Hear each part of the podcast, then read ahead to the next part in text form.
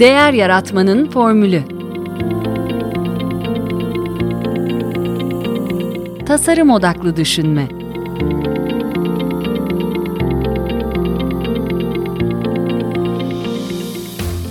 Merhaba, ben Mete Yurtsever, Değer Yaratmanın Formülü Podcast'inin ev sahibiyim.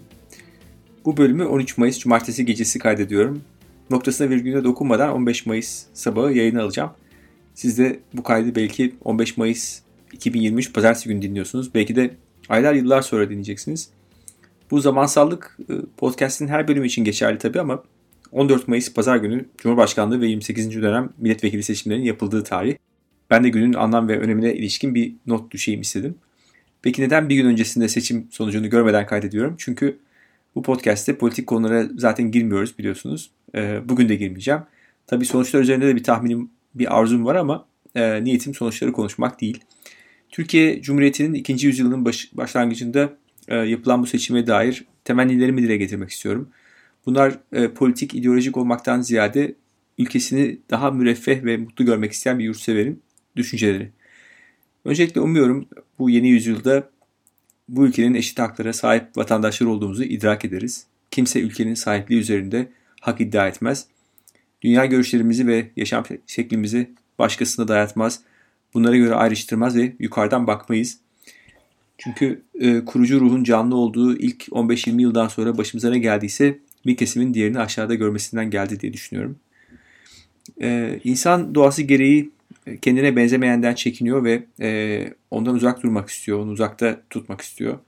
Bu içgüdüsel tepkimiz ama topluluklar farklılıkları bir arada bulundurmanın önemini, e, faydasını anlamış, konuşarak birbirini anlayarak mutabakatla e, kozmopolit toplumlar oluşturmuşlar. Medeniyete bu şekilde erişilmiş. İşte bizde en büyük eksiklik e, birbirimizi dinlememek ve bir müşterekte anlaşmamız gerektiğine ikna olmamak. Yani aslında bu lanetlenen e, ve tukaka yapılan koalisyonlar tam da ihtiyacımız olan bir anlaşma kültürü. Tek bir görüşün uzlaşmaz, tartışılmaz olması herkesi kapsamadığını gördük. Bir kesim hep kendini dışlanmış hissetti. Hep bir mağduriyet oldu. Yani bu son 20 senenin değil her zaman için e, bunu söyleyebiliriz. E, yapılması gereken e, aslında konular, başlıklar ve fikirler üzerinde anlaşmak değil. E, hep bu yanlışa düşüyoruz. Ama aslında ilkeler yani değerler üzerinde anlaşmamız gerekiyor. Bunlar ise e, belli ve prensipte kimsenin itiraz edemeyeceği kavramlar aslında. Ben üç tanesini görüyorum. Adalet, liyakat ve inanç özgürlüğü. Adalet eşitliğe dayanıyor. Kimsenin bir ayrıcalığı yok. Parti, inanç, cinsiyet, ırk, dil gibi. Ben ne kadar bu ülkenin sahibiysem bu ülkenin vatandaşı bir Rum, bir Ermeni, bir Kürt de öyle.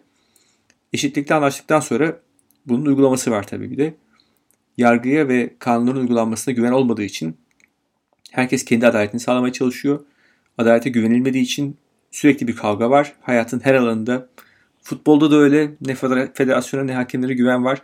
Trafikte de öyle ihlal e, edenin ceza almayacağına dair bir inanç var. E, o yüzden kimse e, enayi yerine konmak istemiyor e, ve kendisi de kuralları çiğniyor. E, diğer bir önemli konu da hesap verilebilirlik.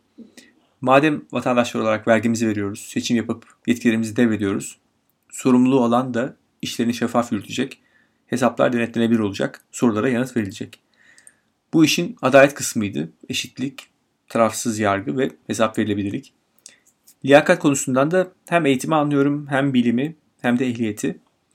Ülkenin ihtiyaç duyduğu tüm alanlarda planlı bir eğitim sistemi, kişilerin potansiyel ve ilgileri doğrultusunda hayatlarını insanca idame ettirebilecekleri bir meslek edinmeleri gerekiyor.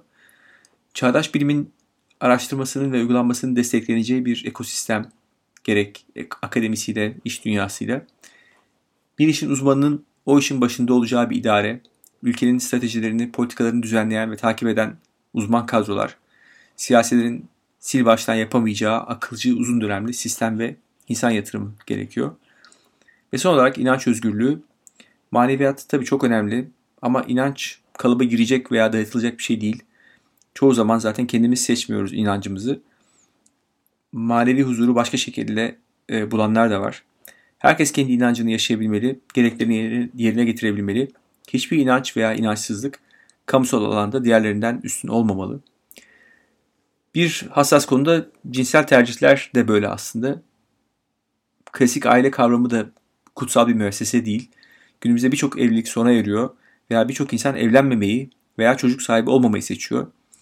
Cinsel tercihlerin etkisi herhalde bu olayda en son sıradadır. Dolayısıyla bunu aile kavramını tehdit eden bir olgu olarak görmek yersiz bence. Hatta ekonomik geçimsizlik daha büyük bir aile katili. Önce onu ortadan kaldıralım diye düşünüyorum. Sonuç olarak bir iç barışa ihtiyacımız var. Huzur bulma ihtiyacımız var. Ülkenin batısıyla doğusuyla, kadınıyla erkeğiyle birlik içinde yeni bir atılıma ihtiyacımız var. Atamızın yine büyük bir bilgelikle söylediği gibi yurtta barış, dünyada barış gerek. Komşuda bile barış olmayınca neler olduğunu yaşadık, yaşıyoruz. Ben ülkenin e, temiz bir sayfayla e, rövanşist duygulardan uzak böyle bir geleceğe başlangıç yapmasını umuyorum ve diliyorum. Bu tarihi seçimin sonuçları hayırlara vesile olsun.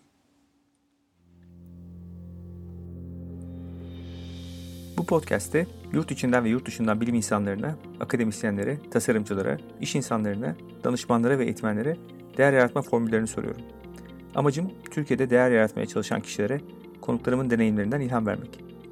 Podcast haricinde ise ilham vermenin ötesinde elimden geldiğince bu yolda kolaylaştırıcı olmak istiyorum. Bunun için size iki aşamalı bir teklifim var. Eğer benimle ve diğer dinleyicilerle bir araya gelmek ve etkileşime girmek isterseniz sizi kitap kulübümüze davet edebilirim. Podcast'imin ve bence değer yaratmanın çerçevesini oluşturan davranış bilimi, kişisel gelişim, girişimcilik, pazarlama ve inovasyon başta olmak üzere iş dünyası alanından kitaplar okuyoruz. Her ayın son çarşamba akşamı çevrim içi buluşup o ay kulüpte okuduğumuz kitabı tartışıyoruz. Eğer kariyerinizde bir değişiklik, bir atılım planlıyorsanız ya da mevcut işinizde kendinizi geliştirmek istiyorsanız size bir önerim daha var.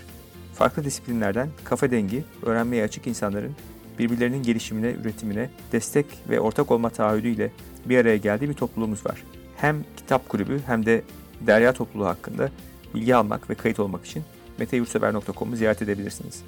Bu podcast'i beğendiyseniz favorileriniz arasına alabilir, sosyal medyada paylaşabilir. Hatta Apple'da dinliyorsanız yıldız ve değerlendirme bırakabilirsiniz. Bütün bunlar bu yayınların daha çok kişiye ulaşmasını sağlayacak ve tabii benim için de büyük bir motivasyon olacak. Eleştiri, beğeni ve önerilerinizi bana LinkedIn üzerinden iletebilirsiniz. Desteğiniz için çok teşekkür ederim. Tekrar görüşünceye dek. Sağlıkla kalın, hoşça kalın.